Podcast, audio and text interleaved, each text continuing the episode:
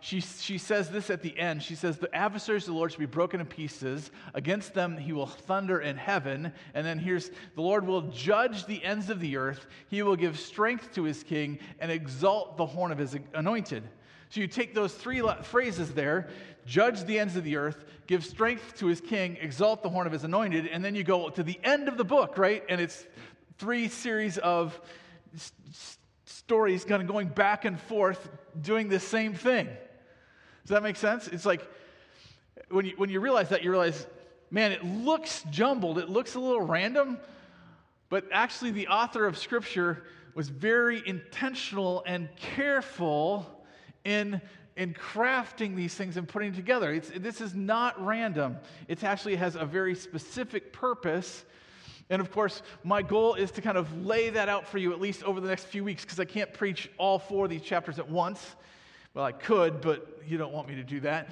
Um, uh, so, we're going to look at the first story and the last story together. We're going to look at the two stories on God's judgment this morning. And then next week, we'll look at the middle two stories. And the last week, we'll look at those, those uh, Psalms of David, in a sense.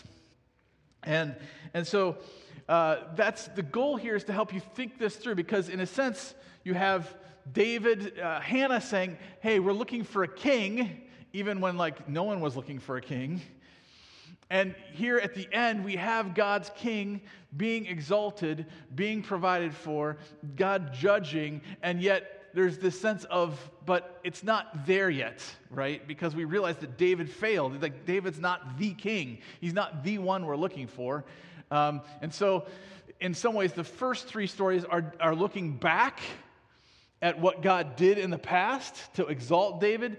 And the next three stories are, are more looking forward, like, okay, what's it going to look like? What are we looking for in a king, really?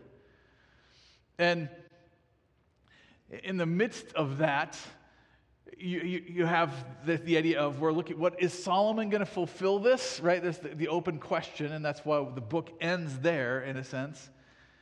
But it also has the idea of what, what king does fulfill this? And, and we're going to get into that um, when we get to that section of the passage. So, um, this is this first, the, these stories on God's judgment are difficult because we're dealing with the judgment of God over sin.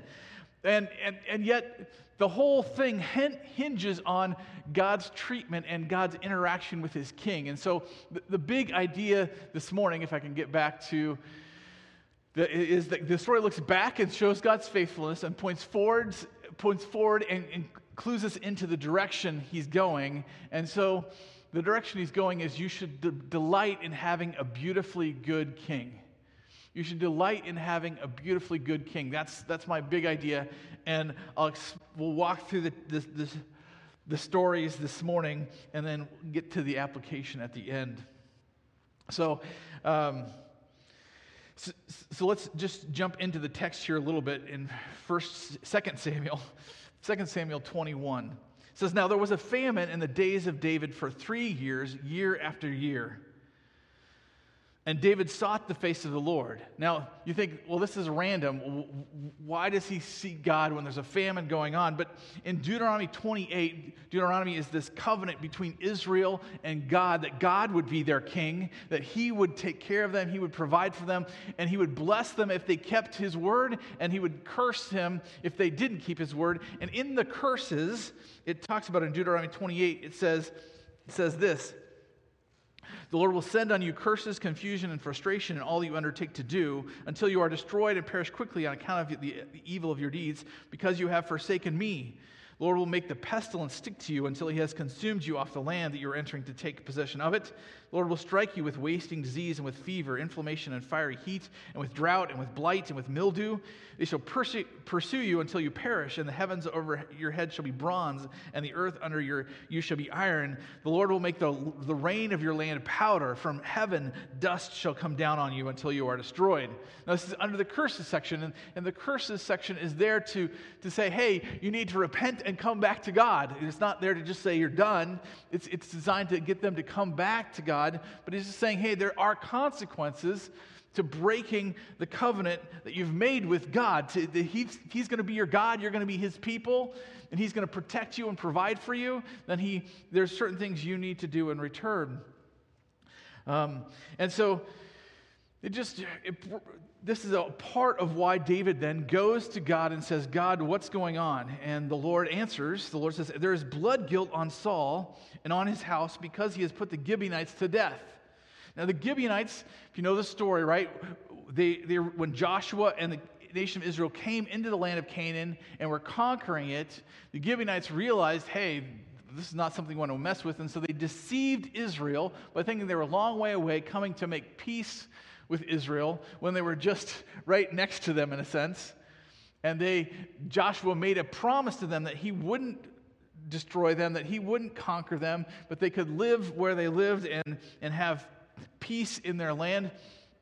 And, uh, and uh, so they kept that, but evidently here, God's explaining that, that Saul did not keep that. Um, and so there's more explanation here, verse 2. So the king called the Gibeonites and spoke to them. Now, the Gibeonites were not part of the people of Israel, but of the remnant of the, of the Amorites, right? So again, just it doesn't tell you the whole story, but reminds you that they're not really part of the people of Israel. That's important to the story. Although the people of Israel had sworn to spare them back in Joshua's day, Saul had sought to strike them down in, the, in his zeal for the people of Israel and Judah. So, evidently, this isn't recorded other places in Scripture, but evidently, in his zeal to unite the people of Israel and protect the people of Israel, he had um, sought to, to wipe out the Gibeonites. I'm, just to maybe give you a comparison here, it'd be uh, like Puerto Rico for us, right? At some point, we decided, you know what? We don't like the Puerto Ricans anymore. We're going to wipe them out, okay? Uh, you're like, why would we do that? I have no reason why we would think to do that, but that it's that kind of comparison. They're not part of our country, but they're under our protection, and yet we decide to wipe them out. Why would we do that? But Saul evidently thinks, hey, they're not part of our people, we're going to wipe them out.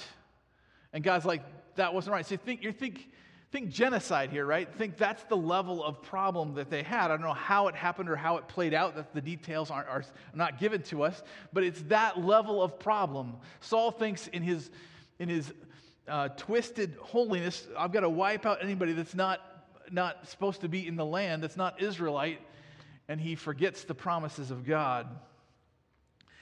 And, and of course, when you run into texts like this, you have just I mean, this isn't part of the question, but it's a question we have when we run into the text is, is okay, well, how do, how do you deal with these kind of issues?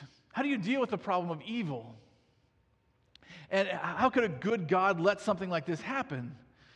But there's a flip side to that that I think is actually very important to ask. And it is the problem of past evil, okay? The problem of past evil is what's going to be done about the, the, the, evils that have been done in the past? What about them? How are you going to deal with them? Because evidently, like the problem with the Gibeonites was just like it'd been forgotten about, right? So it was one of those things Saul did, and, and, and it was done, and it was past, and how are you going to deal with the past issues in our world? Like, for instance, how do you deal with uh, World War II and the genocide of the Jews, the Holocaust, right?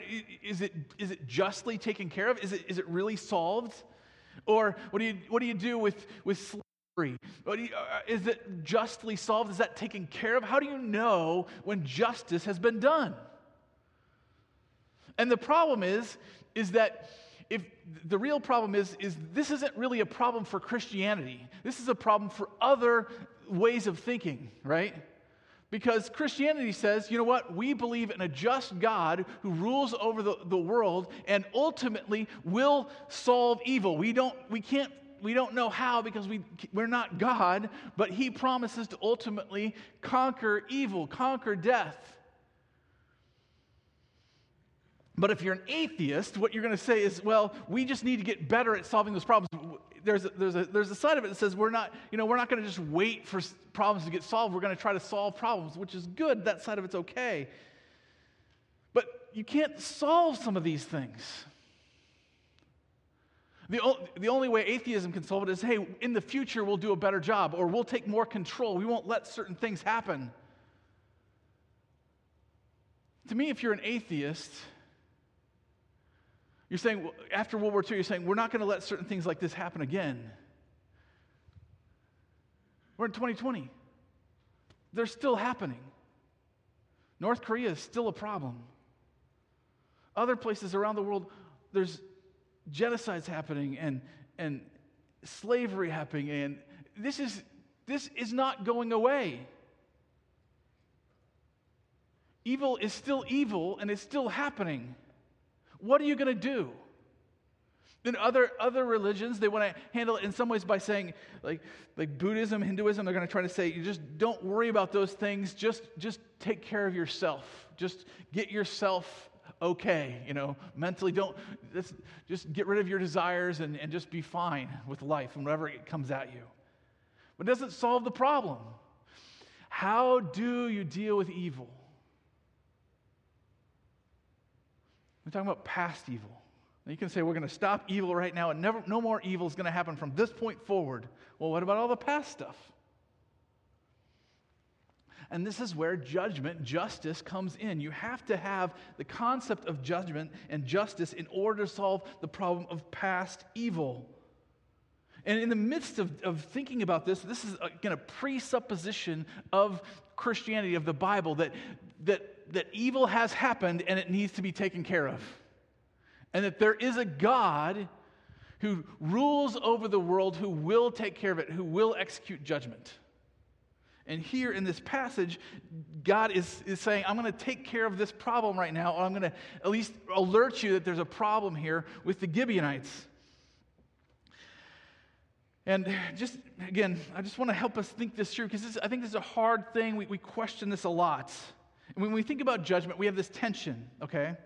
This tension when we deal, we're dealing with evil between what's good for the community or the clan or the family and what's good for the individual. You're like, okay, how, how do you solve this if what's good for us versus what's good for you? And, and there's a tension that's there. It's not readily solved.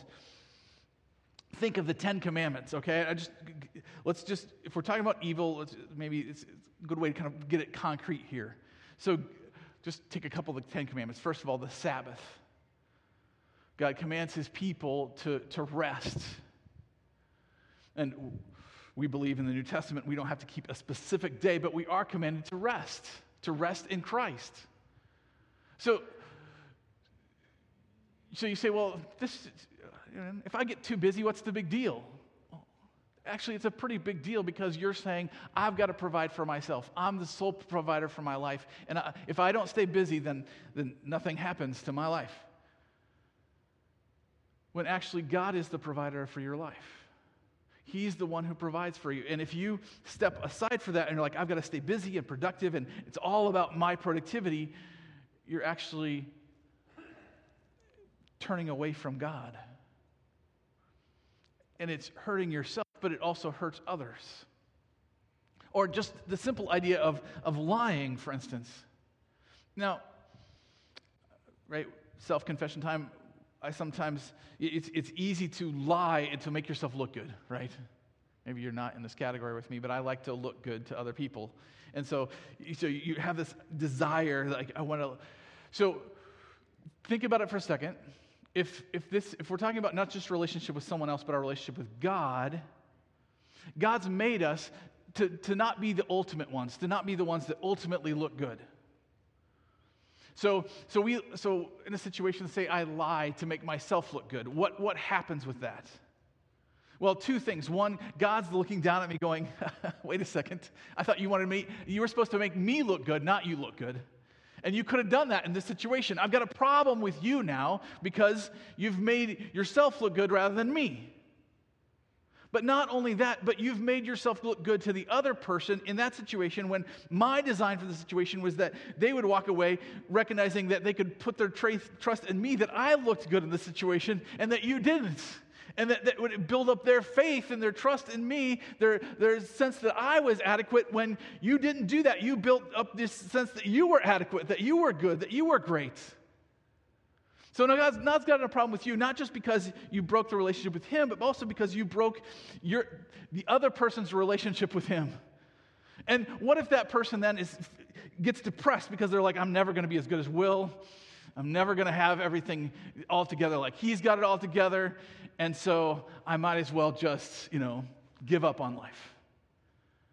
You're like, people wouldn't do that. I get, right, I get it. They shouldn't do it if they just look at me, okay? But, but, but that's the point, though, right? Is we all we're all looking to someone and thinking they're great, they've got it all together, they're good. When God's like, no, I'm the one who provides, I'm the one who helps, I'm the one who has it all together. So the, the problem, you say, well, it's just a little lie, but no, it broke the relationship with God. It hurt someone else. That person could go on and they might decide, hey, you know what? I'm going to give up on life, and I'm, they're not going to do any good with with their lives after that, because again, because of what I my lie, or or they could decide, hey, you know, maybe I've got to have it all together too. And then they hurt everyone around them trying to have it all together. Now, I'm just digging the, this out a little bit because I think we need to flesh it out. Why is sin sin? What's the problem? What's a little lie to make yourself look good? I mean, why is God so upset? Why would he judge something like that?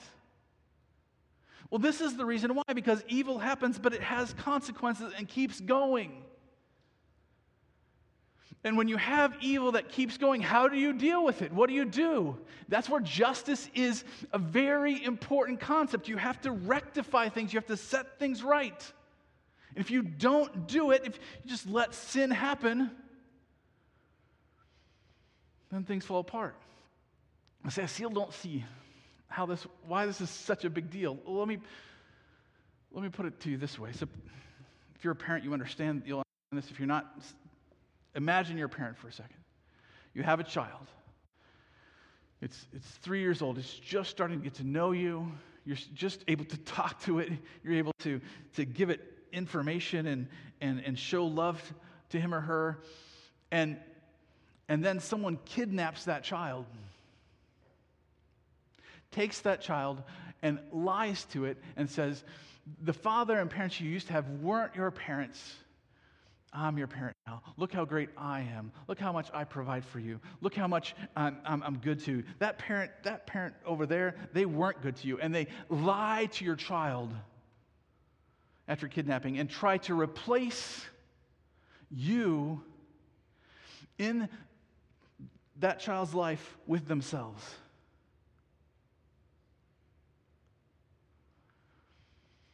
Now, if someone did that to my child, I would be extremely upset to the point of seeking justice, you know. But that's what we do with God's children when we lie to them and say, Look at me, don't look at God. that's what we do.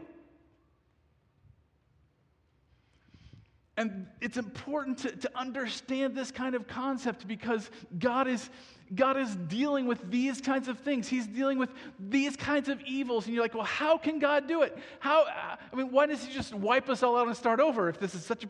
Because He's also merciful. He wants to, to bring us back, He wants to restore us to Himself. He's not interested in just getting justice. Look how great I am. He's wanting to bring us into His family. And this is what is being wrestled with here when you're dealing with a genocide situation that God is unhappy with. He's like, that was not right. This needs to be restored. And we're going to see that it's not fully restored, and you're going to see why here as we walk through this. But, but it's that desire for God as king saying, I've got to restore, I've got to seek justice. That without a God who remembers and who seeks justice, we would never have justice. Notice what happens. So David goes to the Gibeonites and says, What shall I do for you? How shall I make atonement that you may bless the heritage of the Lord? He's saying, I need to atone for this wrong. How is it, David, how is it possible to do that? But he's, he goes to the place where he, in a sense, he should go. He goes to the Gibeonites. How, how do you think I should atone for this wrong? I mean, you're the ones who are injured, you're the ones who are hurt. How does that work? The Gibeonite said to him, It is not a matter of silver or gold between us and Saul or his house, neither is it up to us to put any man to death in Israel. They're like, You can't pay us enough money.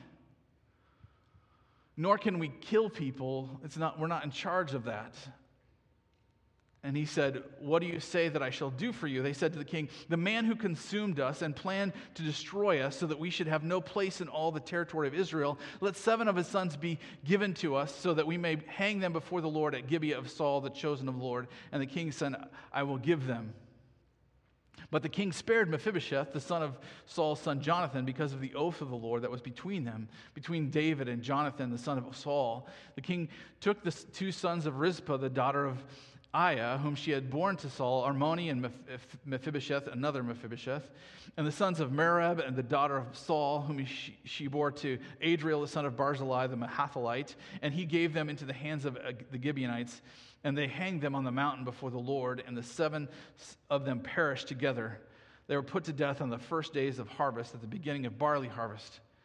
Then Rizpah, the daughter of Aiah, took sackcloth and spread it for herself on the rock from the beginning of harvest until a rain fell upon them from the heavens. And he, she did not allow the birds of the air to come upon them by day or the beasts by night. When David was told what Rizpah, the daughter of Aiah, the concubine of Saul, had done, David went and took the bones of Saul and the bones of his son Jonathan from the men of Jabesh Gilead, who had stolen them from the public square of Bethshan, where the Philistines had hanged them on the day the Philistines killed Saul in Gilboa. And he brought up from there the, the bones of Saul and the bones of Jonathan, and they gathered the bones of those who were hanged. And they buried the bones of Saul and his son Jonathan in the land of Benjamin and Zelah in the tomb of Kish, his father. And they, did, and they did all that the king commanded, and after that, God responded to the plea for the land. First of all, I want you, I want you to notice a couple things.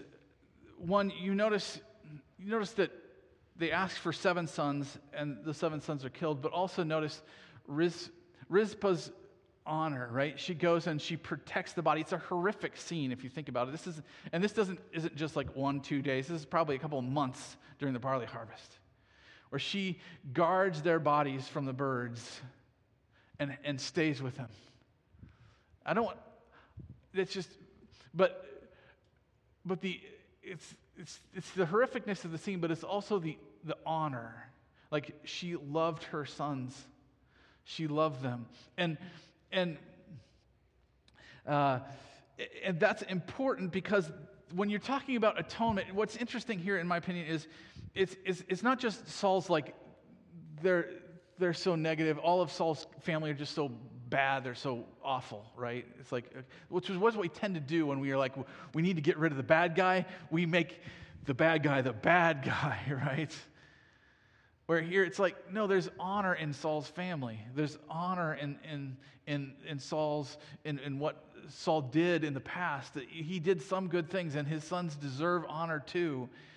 And so, there's this balancing act in a sense of honoring Saul even as you take care of, of the Gibeonites' revenge or, or sense of, of justice. I also want you to notice the, just the destruction of a bad king, right? The, the, a bad king can do some pretty bad things. But notice, I think this is important because it goes into the next story that we'll look at. But notice, she, it, the rain didn't come once they were killed. The, the, the rain didn't come once you know, the harvest was over and, and just the natural weather patterns of life. It, the emphasis here is, and they did all that the king commanded, and after that, God responded to the plea for the land. Okay? The point is, David, David's this intersection between uh, God and the people uh, resolving the problem and, and making atonement for the problem. Probably the, the biggest thing that you're supposed to get out of this story is the ugliness of atonement. This is an ugly, ugly scene that stands for days, probably months. Solving evil is not a pretty thing. And, there's a question that comes to bear here. Do, do children pay for their parents' sins? Do, do children pay for, the, like, uh, the, like my dad sinned and therefore I have to I have to pay for his sin. And the Bible is clear here. The Bible is clear. Children do not pay for their parents' sins. It's not like God is angry with you because your dad messed up. It's not how it works. If you want to read something about that, you go to Ezekiel 17 and 18. God's very clear on, on that. At the same time, you have this tension where, again, your children do suffer because of the consequences of your sin at times. There is suffering that results from sin. And so you have these two issues, again, that God is seeking to resolve, and that is that, that there is there's the sin that needs to be resolved, and there's suffering that results from it. And, and how does this all work? Again, what, what I want you to notice in this story, before we get to the next story, is that this is a story with, with the people of Israel, with people who are outsiders. They're not really part of the people of Israel. It's notice notice the difference here is they didn't go to God saying, "Okay, God, how do we how do you want us to resolve this?" They went to the Amorites who have a certain code and ethic for resolving problems and the Amorites said, "This is how we want to resolve it." And David said, "Okay." It wasn't it wasn't like the Amorites went to God and said, "God, we've been sinned against. How should we resolve this? What should we do?" Okay? Uh, I, I, want that to be clear because I, I, don't think you should uh, say, okay, God caused Saul's sons to be killed. No, that's, that's not, that line of causation is not there in the text. It is true that it needed to be resolved. And David took an ugly situation and did the best he could to resolve it. Why is that important? Well, let's, let's go to the second story because these two stories are supposed to be seen in juxtaposition with each other, and I think it's important to see that. So, 2 Samuel 24, looking at God's judgment again, it says, Again, the anger of the Lord was kindled against Israel, and he incited David against them, saying, Go number Israel and Judah so the king said to Judah, the commander of the army who was with him, Go through all the tribes of Israel from Dan to Beersheba and number the people, that I may know the number of the people. But Joab said to the king, May the Lord your God and add to the people a hundred times as many as they are, while the king, eyes of the Lord my king will see it. But why does my Lord the king delight in this thing? But the king's word prevailed against Joab and the commanders of the army. So Joab and the commanders of the army went out from the presence of the king to number the people that crossed the Jordan and began from Aroer and from the city that is in the middle of the valley toward Gad and onto Jazer. Then they came to Gilead and to Kadesh in the land of the Hittites, and they came to Dan, and from Dan they just they, they covered all the land. Is the point? They get the number. It's eight hundred thousand in Israel, five hundred thousand in in Judah, who are able to draw the sword. That is, they're able to fight if they're needed to fight. Then verse ten. But God, David's heart struck him after he had numbered the people, and David said to the Lord, I have sinned greatly in what I have done. But now, O Lord, please take away the iniquity of your servant, for I have done very foolishly. And when David arose in the morning, the word of the Lord came to the prophet Gad, David's seer, saying, Go and say to David, Thus says the Lord, Three things I offer you, choose one of them, that I may do it to you. So Gad came to David and told him and said, Shall three years of famine come to you, or will three months, uh, will you three, your foes while they pursue you? Or shall there be three days' pestilence in the land? Now consider and decide what answer I shall return to him who sent me. Then David said to Gad, I am in great distress. Let us fall into the hand of the Lord, for his mercy is great, but let me not fall into the hand of man. So this, the Lord sent a pestilence on Israel from the morning until the appointed time, and there died of the people from Dan to Beersheba 70,000 men. And when the angel stretched out his hand toward Jerusalem to destroy it, the Lord relented from the calamity and said to the people who was the angel who was working destruction among the people, It is enough. Now stay your hand. And the angel of the Lord was by the threshing floor of Araunah the Jebusite. Then David spoke to the Lord, whom he whom when he saw the angel who was striking the people, and he said, Behold, I have sinned and I have done wickedly, but these, peop- these sheep, what have they done? Please let your hand be against me and against my father's house.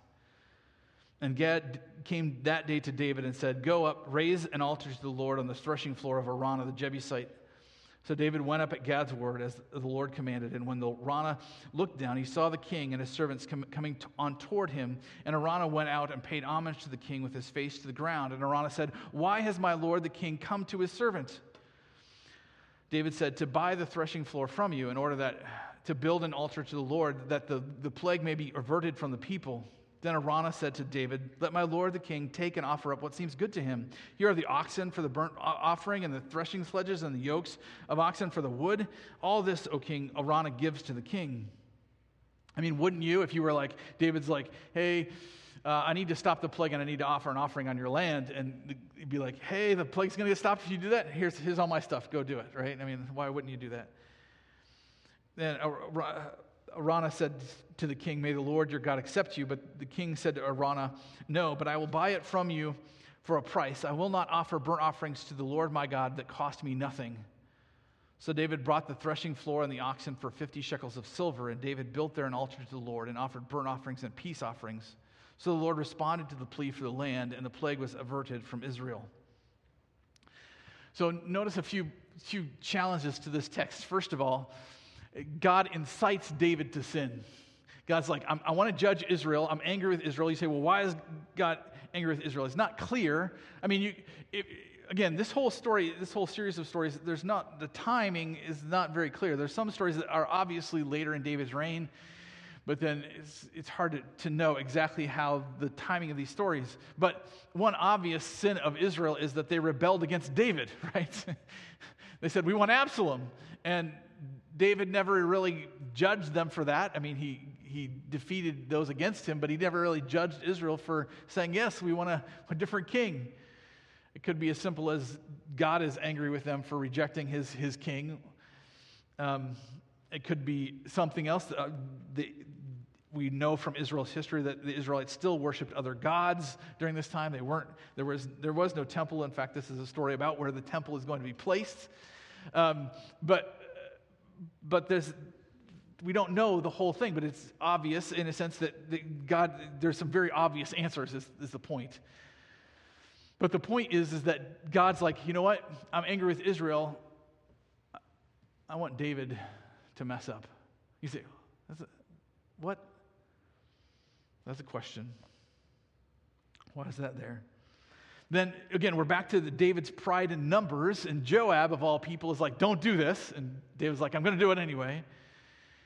Um, and we're back to this external power, you know, external symbols of power, right? Like, if I have the biggest army, I'm going to win, right? When we know that God wins battles, not, not numbers. But David gets caught up in that, and just like First Samuel, the ark is brought out. And there's so many examples in First and Second Samuel of this kind of thinking that we all fall into at times, where we get caught up in some, some external indicator of success. Like, this will give me success, and if I don't have it, then I'm in trouble. Another, another kind of key point to the story, right, is that David, what, how David's response when he's given his options. David goes to God, said, God, I've sinned. I, I realize this is the wrong way of approaching this. And, and God's like, well, here's your three options. And David says, well, option number two, where I fall in the hand of man, I don't want that, but ultimately, I just want your mercy. Whatever's the most, uh, most merciful option, God, I'll take it. Because I, I, it's again, we're back to this understanding that David seems to have of God that, da- that God ultimately is a merciful God. That in, even though he judges and is just in, his, in how he deals with evil, yet he's a merciful God. And he's like, God, I'm going to just trust your mercy. That's an amazing thing. It's an amazing thing to think about. Um, but then the last kind of thing I want to point out is that David then doesn't offer him something that costs nothing. And as we look at the thing, the thing here, I think the key idea from both stories, right, is that God interacts with the king when he wants to judge. And I just want you to see a few things here. Um, okay, yeah. Wait, wait, wait, wait. Did I get this? Is this up there? Yeah, there. Okay. You might not be able to read this, so I'll read it for you. I, I, I wanted to get them all up here at one time. The king operates on behalf of the people. The king operates on behalf of the people. There's this, this, this is the way God is setting it up. He's like, I'm, I'm, I'm operating with the king in between you and me. The king provides for you and protects you both from your enemies, but also, and just want to point this out didn't Christ become sin for us? David became sin for his people And so Christ becomes sin for us, right? He, he takes our sin upon himself. Now, David had a sin of his own, that's, but Christ had no sin, but he took our sin. And then he deals with the wrath of God for the people. Christ was the propitiation for our sins. He satisfies God's wrath himself by dying on the cross. The king atones and pays the price for the people. He doesn't offer something that costs him nothing. Christ, you think about it, the, the body that Christ had wasn't that important. He was, he, but the fellowship that he had with God the Father from eternity past, he was willing to let that be ripped apart. He screams on the cross, My God, my God, why have you forsaken me? But he's willing to let that be ripped apart. Why? So that we could be at peace with God. So he paid that price for us. And then the king releases God's blessing through the land on the people. The, the emphasis in both stories is God responded to the plea for the land. God, we know that the land is the way you bless us. You give us food and, and water and shelter and help. And we know the land is there to, to take care of us. But it's, it's, it's, it's broken. The relationship is broken right now. And again, the king restores that relationship.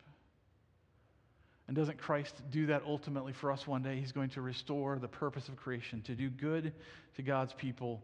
We're going to live in peace and harmony and justice.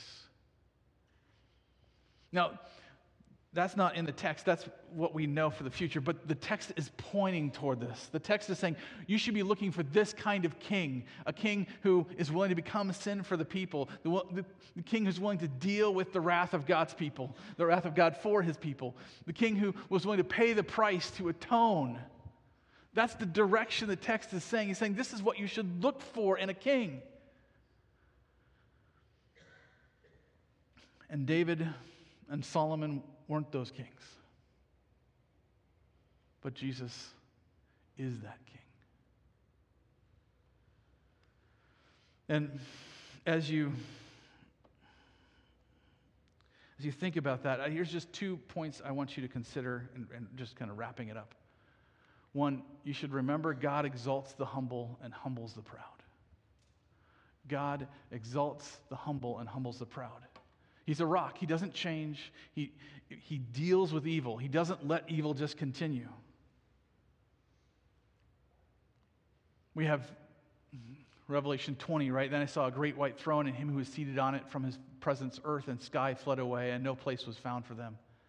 And I saw the dead, great and small, standing before the throne, and books were opened. And another was, book was opened, which is the book of life. And the dead were judged by what was in the books according to what they had done. God is going to deal with evil. He is. And the seed gave up the dead who were in it. Death and Hades gave up the dead who were in them, and they were judged, each one of them according to what they had done. Then death and Hades were thrown into the lake of fire. This is the second death, the lake of fire. And if anyone's name was not found written in the book of life, he was thrown into the lake of fire. You say, how do you escape God's judgment? By having a king who puts his name, who puts your name in his book. So we're back to you should delight in God's King because he will cling to God's mercy and satisfy God's wrath on your behalf. We need a king. The, the, the, point of both of these stories is to say judgment is ugly, judgment is messy, it's, it's awful, it's, it's horrible. But if you have a king, he can take care of it for you. The question is do you want a king? And if I'm being honest, I don't always want a king. Right? I kind of want to solve my problems myself. You know, if my wife and I have a disagreement or she's tell me, hey, you did something wrong, I want to be like, I'll solve it. I'm good. I'm a man. I'll solve my own problems, right? I don't want a king.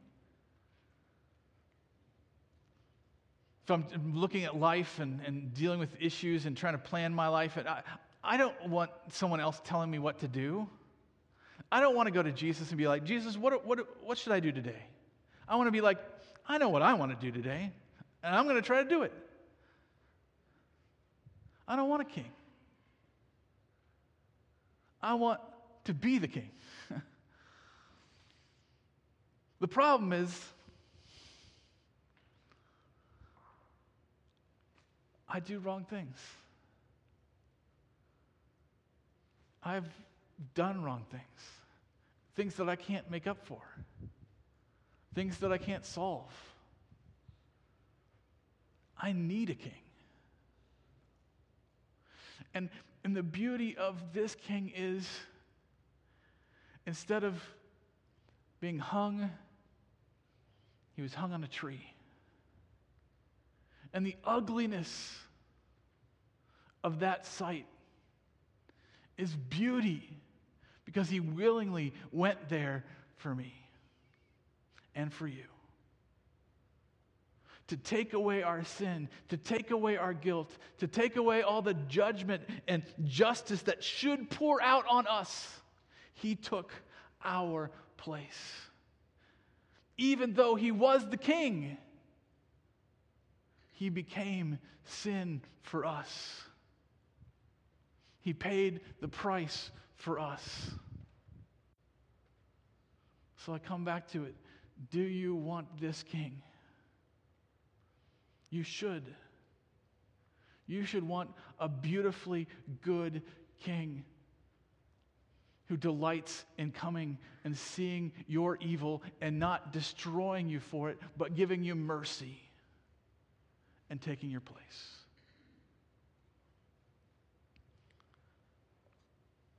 Do you have that king?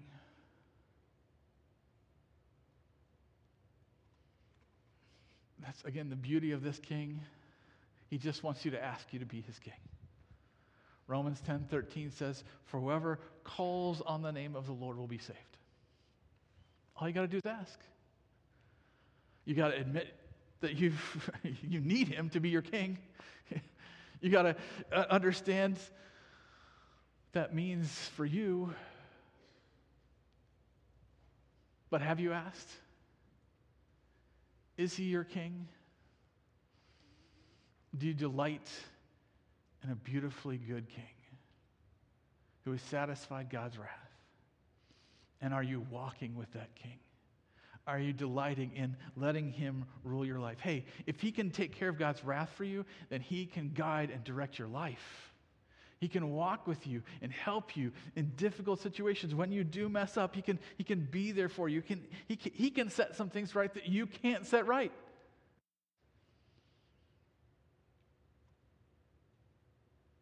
Is he your king?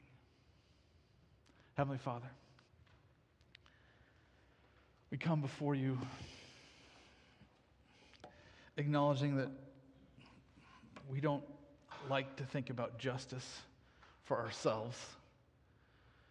We don't like to think about all the times we've messed up and the justice we deserve. But It's so great to know you have provided a king, the one you've chosen, Jesus Christ the righteous. He became sin for us. He took care of, of, of our evil and the punishment that we deserved.